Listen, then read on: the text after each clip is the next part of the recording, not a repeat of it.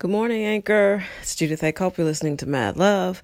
It's Monday morning, and while I'm not that person that hates Mondays, I don't think I'll ever be a person that loves waking up and and going to work on Monday. Um, I like to work at my own pace. And so I've gotten accustomed to working for myself, which means if I don't have energy at seven, I'll do it at eight. Or if I don't feel like working all day, I'll work all night.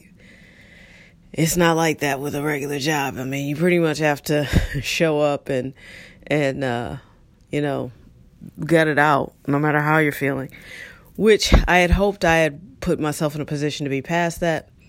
But you know, I hadn't. um, the last client I had, I didn't get into it very much on here because it was so frustrating and I have a practice that I don't focus on things that I don't like. Um, I feel that's a recipe for a miserable life to only think about the things that make you angry or frustrated. So I didn't give them a ton of energy.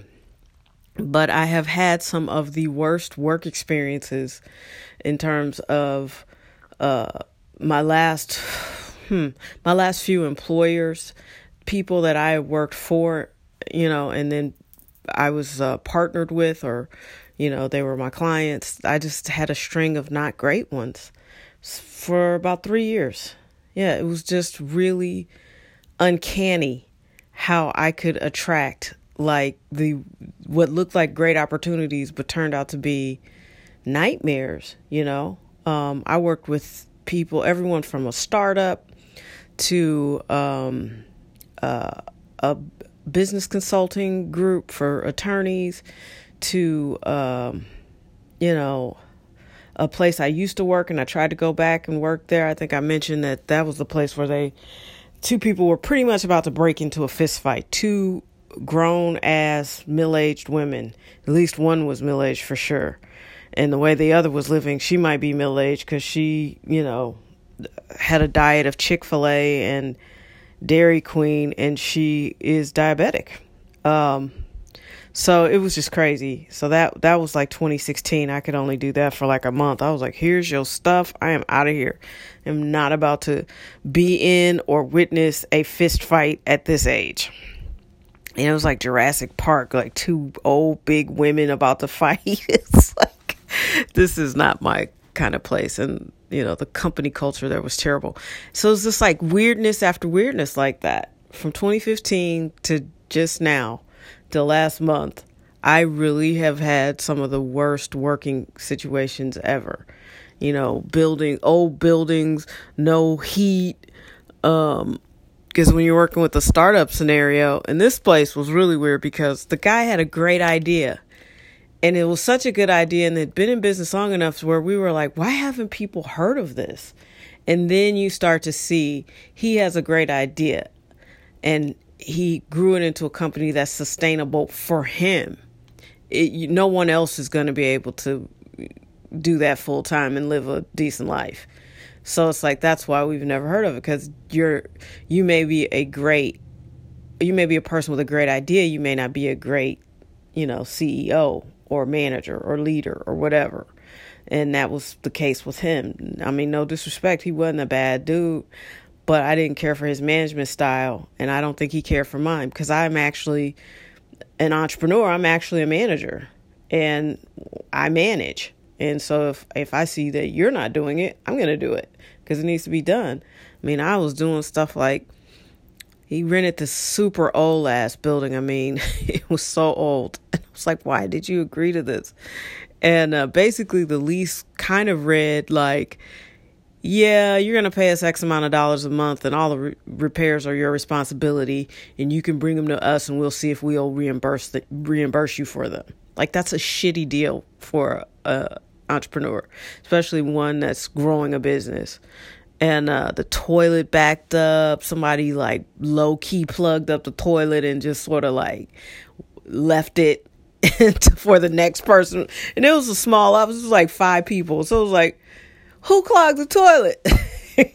and the person who doesn't say anything is like, why you clog this toilet? I say that, you know.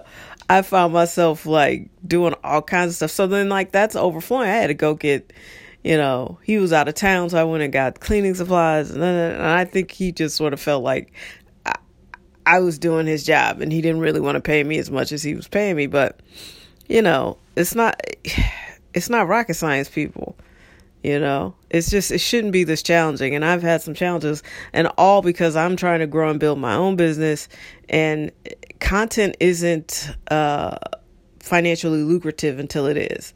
So while we put music out in the world, and we're we've got some good music out there, and it's being licensed and all this stuff, it's not uh, it's not the same as being like you know a rock star in the '80s. You know, it's not like that anymore. You that's why everybody's hawking something else or okay with being on TV shows and you know because you're not selling music to make money anymore. Like that's not your main income stream as a musician. And uh, a lot of people haven't really taken that into account. It's like you're not going to just make a record and everybody's going to run to the record store and buy it. You know that's just not that's 1978 that's 1988 and maybe even 98 but it ain't 2018. That's just not what people do. And so it's just it's hard the content that I'm working on it's it's not uh, financially solvent yet. And it will be. I know that it will be and I know that that will be a reliable income stream. It's just not now. So that's why I don't love packing up and heading someplace for basically 10 hours. Uh, but I do love what I'm doing make no mistake about it. I am a storyteller. This job is allowing me to tell great stories, and I'm building a program, which is something I really enjoy doing. So I feel like I've been overly negative. Like I went in pretty hard on St. Louis yesterday, but it's just the honest truth. I mean, St. Louis has made a lot of mistakes, a lot of them, and there it just seems like nobody really knows what they're doing or they're not serving the interests of the metropolitan area at large and people just get in power and get greedy with the power and they don't make any real effective change, you know? Uh, not sustainable for everyone, or they'll only help a certain group of people, or they'll only work in a certain part of town. I mean, it is inexplicable what has happened to North City and North County of St. Louis. It's just inexplicable and it's sad. And, you know, people pay lip service to it but I'd like to see some actual, real, sustainable change. And I'd like to see the people be upset about it. Like, it's almost like people here don't know to want more or to expect better. You know, they just seem apathetic or over it or unaware that life should be better than this. Um, you know, the jobs while they've done a great job attracting startups, that's great, and healthcare startups for sure. Plant sciences are huge here. You know, that's great. But what about people who whose schools are so poor and in poor in quality of education that they could never be even in the same stratosphere as getting a tech startup job. You know what I mean? Like, come on. Ugh, anyway. This is my city, it's my home. I can talk about it, you can't. so, anyway, that's my Monday rant. I've had weird work scenarios. I have a good work scenario now, and soon I'll be working full time for myself, and I can't wait for that to happen. That's my story. I believe it. I'm sticking with it and I hope you have a blessed and prosperous week. Even though this has been negative, I'm a positive person and I know that good things are coming for you and for me. And I'm glad we met here on Anchor. It's such a great supportive community, and I know a lot of people don't listen to me through Anchor. Um, I will throw in this caveat: if you don't listen through Anchor, you don't get the music. And if that's cool with you, that's cool with you. But it's a full experience, so I urge you to listen through Anchor. All right, fam, have a good one. Take care of yourselves, for real, like for real. Take care of yourselves. Bye.